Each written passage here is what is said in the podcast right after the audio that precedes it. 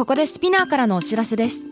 SPINEAR では企業やブランドの魅力やストーリーをポッドキャストとして制作配信するお手伝いをしております。ポッドキャストを通してお客様とのタッチポイントの創出とエンゲージメントを向上させてみませんか？お問い合わせは概要欄の URL かスピナー .com の SPINEAR branded podcast からお願いします。 SPINEAR. Hey everyone, welcome to the club. I'm your Mila and このポッドキャストは私長谷川ミラと佐藤真国主玲子の2人でお送りするおしゃべりプログラム。デジタル音声コンテンツ配信サービススペナーを通じてお届けしています。今同世代で共有したい情報や悩み私たちが感じる社会の違和感などヤングボスならではの切り口でお話しします。ご意見ご感想は「ハッシュタグ東京ヤングボス」すべてカタカナで伸ばし棒をつけてお待ちしてます。メッセージの宛先は概要欄にあるメッセージフォームのリンクからお願いします。さらにポッドキャストのフォローボタンありますのでそこからフォローボタンフォローお忘れなく。はーい。ということで、えー東京ヤングバスディスコードもやっております。最近もね、あの募集のアナウンスありましたけども、えー今1300人。今見よえまた枠開けたんだ。う開けましたよすごい。本当にね今ね人数高い。あ1300人超えですね、メンバーおります。ありがとうございます。す。ごいね。そう本当すごい。あのここでのコミュニティまあ我々とのコミュニティっていうよりかは、えーヤングボスリスナーさん同士で、ね。えー、本当ねお悩み相談されていたりちょっと私もなんかあなるほどねこういう意見もあるんだみたいなむしろ皆さんにこういろいろ学んでいるようなね、えーそういう場がございますのでぜひぜひタイミングあれば、えー東京ヤングボスディスコードチェックしてくださいはいねこ。れ結構 limited なのでね誰もが今すぐ入れるわけじゃないのではい。入れる時にぜひ。さらにあのボクシングとかねこの間行きましたけどもこれからさまざまなイベントコンテンツも、はい、えー配信予定ですのでチェックお願いいたします。じゃあ今日はメールから読んでいきましょう。はいお願いしますえーよしさんからいただきましたありがとうございます。23歳から27歳男性会社員からです。はいいつも楽しく聞かせていただいてます。ありがとうございます。自分は自己表現が苦手で自分の権利を主張することがわがままを言っている、えーこの違いがよくわかりません。そのため一つでも自分に落ち度があると一切発言権がないように感じてしまいはっきり主張できません。お二人は権利とわがままの違いをどのように捉えていますか？なるほど。うん難しい。権利とわがままって対極なのかな？えだから紙一重なんじゃない、そういうことうね、ん、権利とも言えるけど、ちょっとわがままなんじゃない？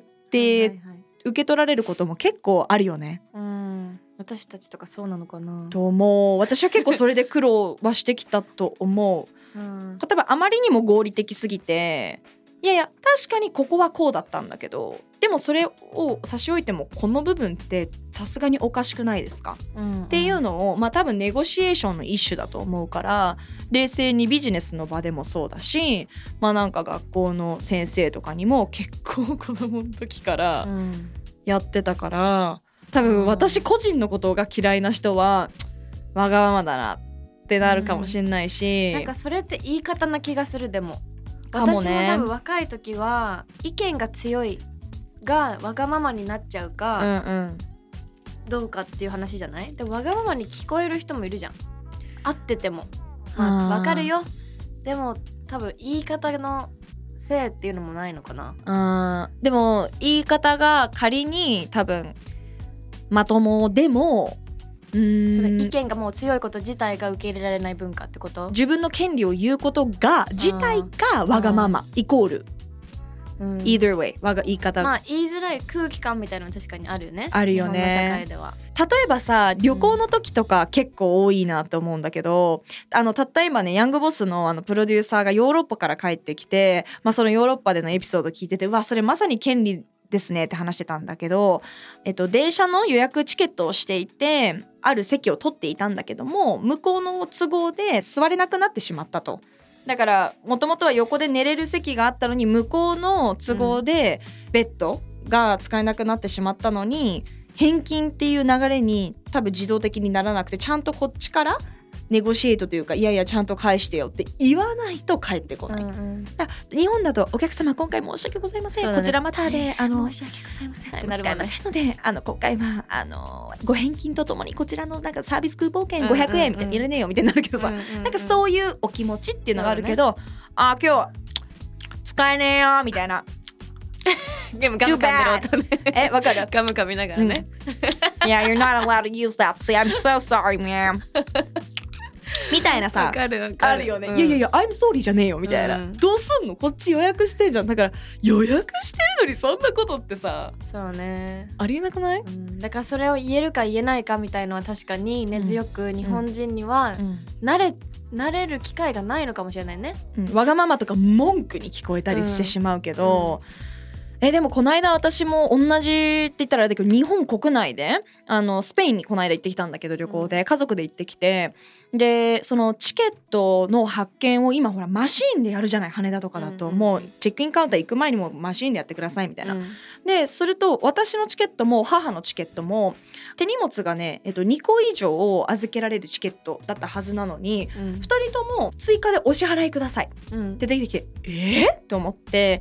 で自分のは確認しなかったら母の先にアプリで確認したらいやいやママのは要はインクルードあの、荷物込みだったわけよ、うん、アプリで見るとね。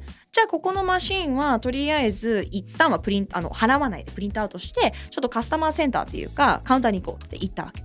でカウンターですいませんこここういう事情でって言ったら確認しますって言って確認したらお客様のチケットはお荷物があの含まれておりません、うんこれ日本？日本、羽田で。って言われたから「いやいやごめんなさい。あの私のチケットはごめんなさい。まだ確認できてないんですけど少なくとも母のはこのアプリで見ると込みになってるんですね」でもう一回言って「え？ってなってカチャカチャカチャカチャああ大変失礼しました。みたいな、うん、で結局だから1個のスーツケースにつき1万5,000円とか払わなきゃいけないぼーっとしてたら払ってたものが、うんうんうん、結局まあ時間もなかったからもうママのチケットの元で2つチケットあのスーツケース預けられたんだけど、うん、うわこれやっぱ言わないでぼーっと。払うことになって、ね、そうそうマシン見てああれ払ってなかったのかな？みたいな。だから常にこう電波と意識を張ってないと、うん。そうだね。あとそそのなんかさああいうふうに強くプロフェッショナルに言われたらあそうなんだってなっちゃうんだよね。申し訳ございません。あのお客様のチケットにはあのインクルードされてません。って言われるとえ？って一瞬なるけど、うん、いやいやちょっと待ってちょっと待ってってこうさ、うんうんうん、かぶせてかないと、ね、そう。でも日本だとそんなはずないからもちろん優しく言ったけど結構海外だとファイティングスタイルでいかないと、うん No, no, no, no, no, no, no. そうそうそうそうそう。だからよ超横入りされたり並んでてもさ、えいえい you go back みたいなちょっと、うんうんうん、don't you see the queue みたいな、えい、みたいな感じでやんないと。もう常識のレベルがすごいからね、幅広いからね。常識がもうなもう、ね、めちゃくちゃ、常識がない。もう。常識ない、ね、ごちゃごちゃ。そう。そうね。確かにそれはあるかもしれない。いちいち怒ってても難しいしだから多分本当に怒るっていうよりも意見を言えるようにならないと、うん、海外では潰されるっていうのはそういう本当私生活でも全然あるから私もさ東南アジアよく行く時に、うん、絶対日本の空港ではないんだけど大体さゲート閉まるの1時間前とかじゃん。あのチェックイン40分もっと前。あそうね。チェックインね。そうそう、う。ん、なんだけど1時間20分前ぐらいに行ってももうゲート閉められちゃったりしてるのね。えー、東南アジアの空港って。であもうダメもう時間ないからって言われていやまだあと20分あるじゃんって言っても No no no、we're, we're already closed. で本当スタッフとか帰っちゃってんの、うん、働きたくないから。そうそう帰りたいだけで、no、夜中の便の時が多いから私余計なんだよね。で代わりがいないからもうその日の便ないから代わりいなくてみたいな、うん、でも、まあ、言うじゃん。うんうん No, it says one hour before、yeah. 書いてあるからさ、1時間前に来てくださいって。なそれ分かってるし何回も経験してるから、うん、それでね大大喧嘩毎回戦ってるよ、うん、えでもさこれはさどうなんだろう。海外に行く時のメンタリティーとしてはよしみんな権利をねあの主張していこうっていうのは分かるけど、うんうんうん、日本だとどうなんだろうね。まあそれが言いづらいのね言いづらいし行ったところで受け取られ方が違うね。うんなんこいつってなる、うん、私はねあんまねこう相手にどう思われるかっていうのを基本気にしてないから。その羽田空港ではどういう言い方で言うと？あもうまあまあこのえすいませんでもこのアプリにはあの私の分は確認できてないんですけどここのまあ、母の名前この名前の方では、うん、丁寧に言っためちゃくちゃ丁寧に言った。だからこれねあの TP 時と場合によるわけでございますよ、うん、丁寧に言わないとねあの伝わんない場合とそうだねおいつれこら! 伝わんない時もあんのよ、なんか前のエピソードで話さなかったけど私がロンドンに行った時に PCR 検査をエクスプレスのくだりしましたよね一回、うん、要はその間に合わないって言われたけどおいおいもしかしてこれお金払ったらエクスプレス間に合うとかあるって言ったらあ間に合うよ。てめえらいけてるしなっても 大人3人にブチギレてとかそういうのはやっぱり、うん、あの時と場合によって全然ね声荒げるっていうことはあります、まあ、あとまあ一応あの日本ではあのテレビとかにも出させていただいてるので問題になっても困ると思って。お姉さんびっくりしちゃうね。びっくりした。でもあのまあ言い方さえあの気をつければ必要な権利は全然言う。それは別に自分の立場関係なく、メディア出てるかとかじゃなくてあの伝えるべきものはきちんと強調して伝えることはするし、うん、これが相手にとってわがままかどうかはもう気にしてない、うん、だってその状況を乗り越えられるかどうかっていうのはもう私が困るわけじゃん、うん、わがままって思われようがなんだろうが、うんうん、あの必要なものは必要だから。理不尽じゃなければねそうでもね。変に理不尽に使うおじさんとかよく見るじゃない？いるいる。私もその理不尽は大嫌いだけどああこれもなんか人生生きるための術なんだ。自分はやんないけど人を見てて なるほどね。あなたはそうやって生きていくのね。みたいなそういう時はある。あだそれそういうの見てダサって思う私はそういう生き方したくないって思うけど、うん、いるよね。いるいる。いるよね。あと、まあこれごめんもう一個ね。この方は自分は自己表現がそもそも苦手だと。だから権利云々の前にそれを言うことすらちょっと苦手なんです。ってこれはどうやって答える？え難しいね。自己表現ってでも前もこれ話したかもしれないけど、うん、私は教育で全てで私自分自身は変わったなって思ってて日本でも教育受けたことあるしでもカナダでの受けた教育が本当に自分の意見を言わないと成績が下がるっていう結構その欧米な教育を受けてきたから、でも日本は逆だよね。言い過ぎると私は目つけられたからね先生とかにね。でもよくそんな意見あるわねあなた。今ね全然もうはまんなかった。はまんなかった。そういえば日本育ちだもんね。そうなんです。日本育ちなんですけど全然教育に。でもあのすごい母親にだから怒られてたよ。今はこらえなさい。だからタイミングを見なさいって言われた。ここで自分の意見を言っても通らないがよく場を見てグッとこらえてそれ3回こらえてみて。3回目だから4回目にその意見言った方がパワーがあるから、でうちのママはね日本人だけどすごい丁寧にぐさっとものを言うね、うちのパパはそのもうさっき言ったみたいな「おいてみこら!」系なんだけど。うちの母は本当に日本人的な、うんうん、ちょっと待ってください。それってこうここでこうでおかしいですよね、うんうん、えみたいなタイプだから、うん、それはここの国でのやり方は教えてもらったかな。なるほどね、うん。だからもともと意見がある2人だからちょっとアドバイスできないかもしれないです、ね、難しいところはあるんだけど。うんちょっとずつ真似するのはどうかな。うんそういう人を、うん、周りでいるかな？周りでもしそういう人がいればね、うんうんうん、いいけどね。うん、とかなんか我々のわかんないけどポッドキャストのちょっとまあそんなあのお手本ってほどではねもちろんないですけどもなんか逆に私の場合こう落ち着いた言い方とかこういうなんかシチュエ、うん、仕事の時のシチュエーションはこうだなとか、うんうん、他の人 YouTube とか例えば英語の場合は英語のポッドキャストであこういう言葉とかニュアンス使うとちょっとなんかファニーでジョークっぽくていいかもとか、うんうん、やっぱその自分の周り以外にも今ネットあるから、そういうキャッチの仕方はいいかもしれない、ね、maybe こういう会話をするものを聞くってことね。じゃあポッドキャストなり、うん、YouTube なり。うんうんうんは勉強になってるけどね、逆にね。うん。だそれはとと私たち多分こう発信したりとか物事を伝える仕事をしてるから余計にそういうのをよく聞くようにしてるから、うん、確かに。その脳みそになってるかもね。参考にしように。maybe maybe そうね。うん、そうね。でもそういう観点で私たちのも聞いてもらえたらもしかしたら、うんうんうん、まあ学べることがあるかわからないですがちょっとでも参考になると嬉しいです、うん、あとメンタルも大事かもね。そうだね。自己表現ってでもさ自信にもつながってない？あかもね。自分の意見にどれだけ自信を持ててるかとか、うんうん、自信のない意見って私もだってそんなにだ 自信ないものに対してさ「これは!」とかそこまでなんかならない。そこはそれはちょっとおバカさんだよね。自信がねちょっと私悪いかもって思いながら言うのは、うんあれだしね。だから自分に自信が例えば私で言ったらデザインだったりクリエイティブ面では自分の感性に自信があるからアマテラスのに対してもこれをのデザインの上では意見をめちゃくちゃ強くあるんだよね。うんうん、だ自分の全部に対して意見があるわけじゃないかもしれない、うんうん、そう言われたら。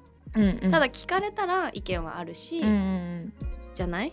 そうかもね。なんか全部に対してずずずっと意見言ってるわけじゃなくじゃない。私結構あこれに関しては何も意見ないですとか結構ある、うんうんうん。どっちでもいいどうでもいい。だってうん。私の人生にあまり関係ないからとかも全然あるね、それは確かに。あとでもねそういえば今思い出したんだけどあの全然すごく年上の女性の経営者の方で普段からこう言葉数も少なくってうん。こう凛としてる方なんだけど一緒にあの仕事してると結構丁寧にグサって言うのよ、うん何かトラブルとか、うん。ちゃんとそれこそ海外とかでの仕事でも権利を主張する。うん。だからそれはその性格とか関係なく一旦その物事的にやっぱり理不尽な状況だったりとか必要な場合は言える心構えと実際に言う時の言葉遣いとうん。メンタリティーとそれは自分に落ち度がもし若干あるんだったら、うん。もちろんこれは大前提であるんですけど、うん。それを踏まえてもこういうことって可能ですかとか、うん。いろんなこうネゴシエーションの交渉のスタイルがあると思うから、うん。そこはなんか言葉の日本語をうまく使うっていうのも日本語全然できてない人間がなんて何言ってんだって感じだけどそれがある意味ね。うんうん言語の素晴らしさだと思うかそうら。だね。あのね今日ねごめんねあのレイコがサングラスかけてポッドキャスト撮ってるの。全然なんか私コミュニケーション取れてる気がし、私もつけようからサングラス。つけてよ。Yeah right. うんはんって感じなんか。あんま I'm so sorry.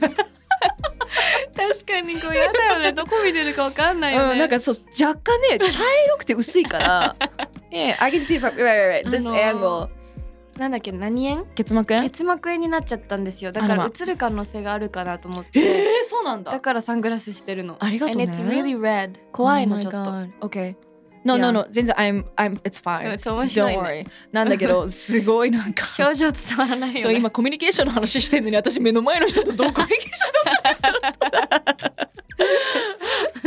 ン OK next えー続いてエルボールームさんからです。ありがとうございます。年齢23歳から27歳会社員の方からです。こういうものを作りたいという気持ちはたくさん湧いてくるものの実際ビジネスにならなそうで企業などに踏み出せません。作りたいものやりたいこと届けたい思いなどをどうやってビジネスに乗せているかお話聞きたいです。これちょっとさっきものづくりの話とかデザインの話例があったけど。うんうん。どう？あんまり意識してないな。天才だね。じゃあ。あありがとう。天才。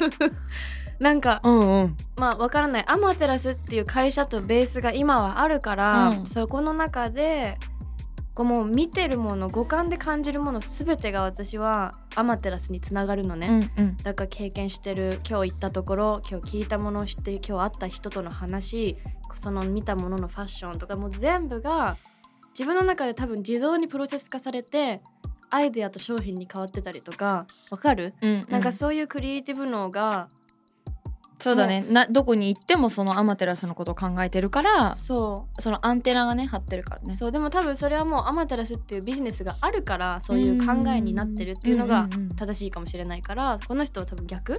どうやってさでも例えば最初だよね。いや最初だと思うよ。だからそのこういうの作りたいって私はねあ、うん。いいこれ私が思うに自分が作りたいって思うものを作るのはそれはアートだと思うんだよね。はいはいはい。であ。そのビジネスは じゃない？ビジネスはやっぱ売れるものを作らないと、うん。そのまたプロダクトデザインって言葉が全然違うから、どっちなのかまた違う気がする。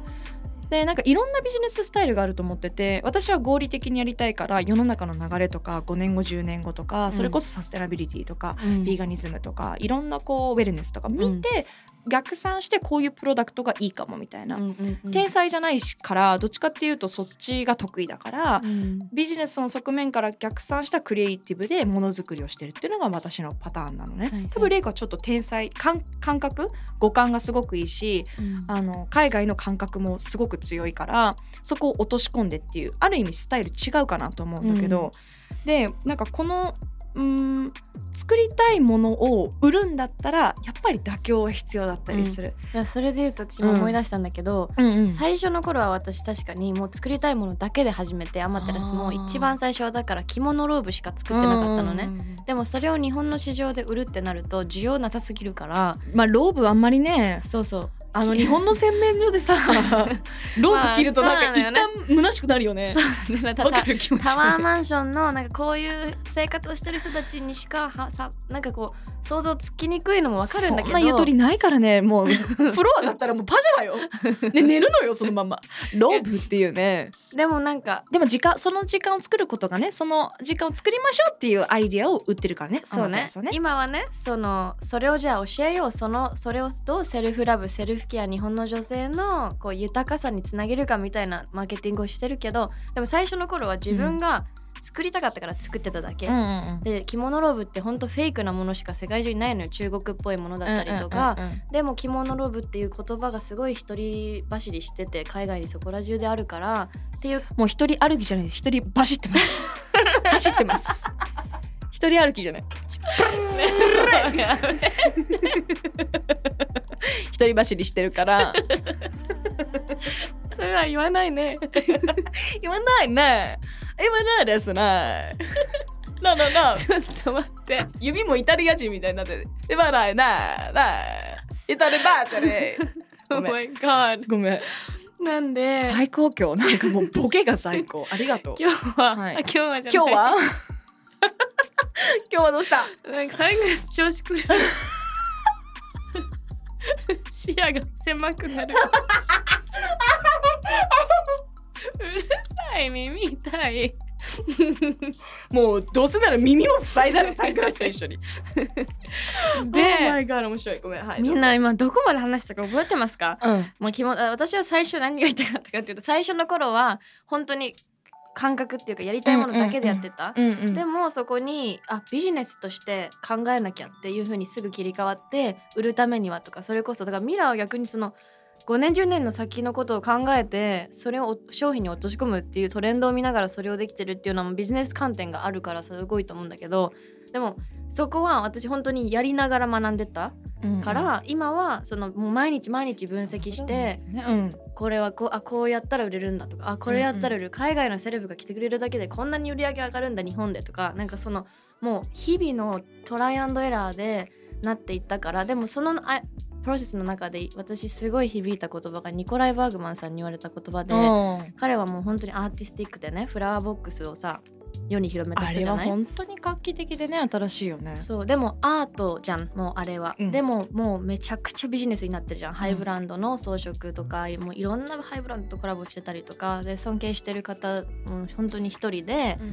でコラボをさせてねもらうことが一度あったんだけど、アマテラスと。行ったねあのポップアップ私。そうそう、んん。その時に言われたのが「レイコこれはもう一生アーティストとして覚えておきなさい」って言われて20%のものだけ好きなものを一生作りな。80%は Let your team do it って言われてレイコの頭の20%はずっとやり続けた方がいいけど80%のそのな80%って彼の中では売るためのものはチームに任せろって言われて、面白い。面白くない？だからやりたいことっていうのをビジネスにするっていうのがどれだけ難しいかっていうこととそうなんだよね。そのやりたいことはブランディングとして、うん。もしかしたらすごく大事なものかもしれないからそこを育て続けて20%ねやり続けていいけどそれが売れるっていうのは逆に不可能に近いからって言われて、うん。そうだから今も着物ローブはス。20%しか商品として置いてないの。なるほどね。全体そのう20%ってことね。でも結構私もファッションやってファッション私はもともと好きオタクだったから逆に辛いんだよね、自分が作りたいものとかアーティストでいたいかったからこそ辛くてそれこそでもファッションの運営アパレルの運営してる人たちにまあいやミラちゃんは好きだから辛いだろうねって、結局意外とアパレルとかファッションの運営してる人はファッション好きじゃない人が多い、うん、売るために、ね、売るために。だからあんまり好きなものを仕事にすると結構辛くなってくる、うん。それはむちゃくちゃわかるし、うんうん。ただなんかさっき言おうと思ったのがごく一部ずっと自分のこだわりのものを作り続けることでうん。今年来年なんなら5年10年経っても認められないかもしれないけど続けることで10年20年経った時になんかいきなり認めてもらえたりとか、うん続けることで、そのアートがこう本当になんていうのかその過程を認められてうんうん。時そのそれを続けてきたことを認められて売れていつしかビジネスになるっていうパターンもあるじゃない？あるあるある。だからデザイナーさん多くない、多い。それはやっぱでもそれはアーティストだよね。だからビジネネスではなくてきっとアートなのかなって思うんだけど、私はそれはめちゃくちゃかっこいいと思うし、美学だなって思う。なんかうん。もう there's like 全然2個違うこと。やっぱ私もアートスクールで言われたのはそのファンクションがあるかないか？そのものを作る時に意味があるとやっぱりデザインだし、うん。えー、とファッションだし、うん。プロダクトデザインだけど意味がないのでは意味がないっていうのは売る目的がない。わかりやすく言うと、ファンクションがないのであれば That's art. アート、そうだね、そこは結構もしかすると線引き、面白い。うんかなって思う。だから、まあ、あとはその届けたい思いなどをどうやってビジネスに乗せてるかっていうのは何かある？うーん。でも逆にビジネスから入らずにやりたい気持ちからものづくりを始めたからこそその思いとかメッセージ性をより入れ込めるベースを自分で作ったからっていうのはあるかもね。もう誰かが作ったものに自分のメッセージ性を入れていくってすごく難しいことだと思うし。確かにね。そりゃそうよね、うん。だから自分が作ったものに対して、うんナミラだったらサステナブルっていうメッセージがありのアパレルを通してってやってるじゃない。うんうん。で私も和和モダンだったり和の発信はファッションを通してっていうのがあるからなんかその質問にならない。うんうん。もう入れてメッセージがあるものを作ったからっていんうん意味わかるかな、そうだね。だからこれをどうやってっていうかビジネスイコールこの思いを乗っけるっていうのは今はやっぱひマストなのかもしれないね。今の時代、そうだね。こんなに物が溢れてるんだからね。ょっと前だったら「ワーみたいな。こんな画期的なものなかったっていうのところから今ってうんうんうん。何でもあるわけじゃん。うんうんうんってなるともうあとは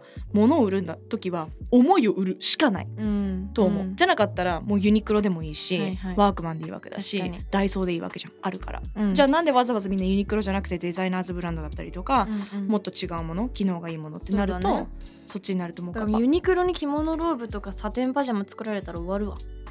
終わらないよ。だってレイコン思いを売ってるから。アマテラスで。うん。だからそれが違いじゃん、そう。いうことね。終わらない。絶対終わらない。ありがとう。と思う。なんならもっと売れるかもしれない。それうんきっかけで、確きあの着物ローブがね。そうそう。もっとオーセンチックなものが欲しいっていう人が、はいはい。レイコの方に行くかもしれない。うん。的な？もう本に書いてあることを私はもうそうかもしれない。ギークだからもう読んであのるだけなんですけども。でもさっき今ミラが言ってたその好きなものを追求し続けて10年何十年頑張ってそれがやっと認められる好きなものをね追求し続けることが悪いことじゃないって言ってたのも確かに私も最近こうその和モダンっていうのを日本で普及む広めるのがやっぱり一定の感度高い人たちにはめちゃくちゃハマってもマスに広げるのが難しいみたいな部分もあったからでもさマスに届けたいのかなっていう思いもたまにない？あるあるある。そこめっちゃ今葛藤なんだよね。あれ？私ってこれ全員に伝えたいんだっけみたいな、うんでも日によっうんてさ気分変わんない？なんか You wanna be うん。so creative こっちのもう感度が高い。ここだけの人に伝えたい時といやいやもっと社会を変えるためにはもっとみんなに知ってもらうためにはマスに落とさなきゃいけない。でもその分自分のクリエイティブのその式を下げなきゃ。式っていうかそのレベレベルっていうか下げなきゃいけない、うんスタンダードをね。うん、わ、かる。それは私もあるけど日にねよるうん。な、でも私はそれを今は、うん。まあ和っていうのがあったから、うんうん。海外を向こうってなったんだけけど、でも空間デザインとかをさお仕事をもらえるようになったのは私のその感性だけで言ってた20%の部分が他のもので認められた結果なのかなとも思うから、うんうん。なんかそこは好きなものだけを追求することが悪いこととか難しすぎることとは思わないでほしいなって思う。うんうんうん意外にレイコってさクリエイティブ脳だよね。うん、そうだからビジネスとかすっごいやりたくない。Oh my god, I'm like 脳がビジネスすぎても嫌だ。でクリエイティブにいつも憧れる。そう私逆多分ビジネスなんか好きなんだよね。その数字とこう考えたり分析したりこうだからこうとか Yeah. 大好きなんだけーど、うん私右脳も左脳もある程度働かせないとそれがあるから右脳にうんうん。面白いデザインに、うん。じゃないとただのさ売れないアーティストじゃない、うんだから今時ねやっぱ両方うんどっちも一応バランスよくね必要だよね。でもなんかちょっと意外にクリエイティブ。そうでもそうさ佐野に行き過ぎるとこっち動かなくなるから、うんうん、クリエイティブになりたいって最近すごい思っててだもうビジネス。100%クリエイティブって感じね。うんできればね。わって思ってだからもうチームをどれだけビジネスできる人たちをこれから雇うかは、うんうんうん大事だよね。これが私がやりたいことかもっていうのはねうのそのクリエイティブの方に偏ってるね今は。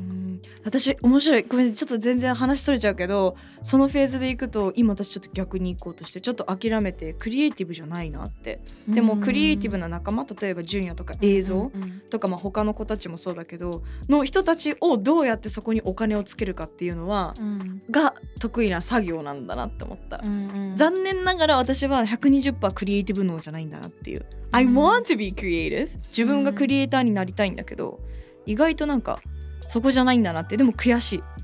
うんなんかもっとなんか美大に学校に行ってた時みたいにずっとアートのことだけ考えてたいけどでも自分が得意なものとやりたいことが今なんかマッチしてないのはすごいあるなって思う。これ難しいよね、なんか生きていかなきゃいけないし、うん、ミーニング意味イコールお金を作らなきゃいけないから、暇じゃないじゃん空いてる時間どうにかね、うん、生まなきゃいけないから。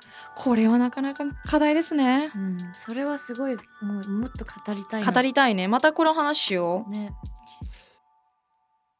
東京ヤングバスは毎週月曜にニューエピソードが配信されます。スペナーのほか、Spotify、Apple Podcast、Amazon Music など主要なリスニングサービスにてお聞きいただけます。番組ハッシュタグは、ハッシュタグ東京ヤングバスすべてカタカナで伸ばし棒をつけてお願いいたします。メッセージの宛先は概要欄にあるメッセージフォームのリンクから、フォローボタンからフォローもお願いします。Alright, thank you all for listening. That was Mila and Eiko. Bye. Bye.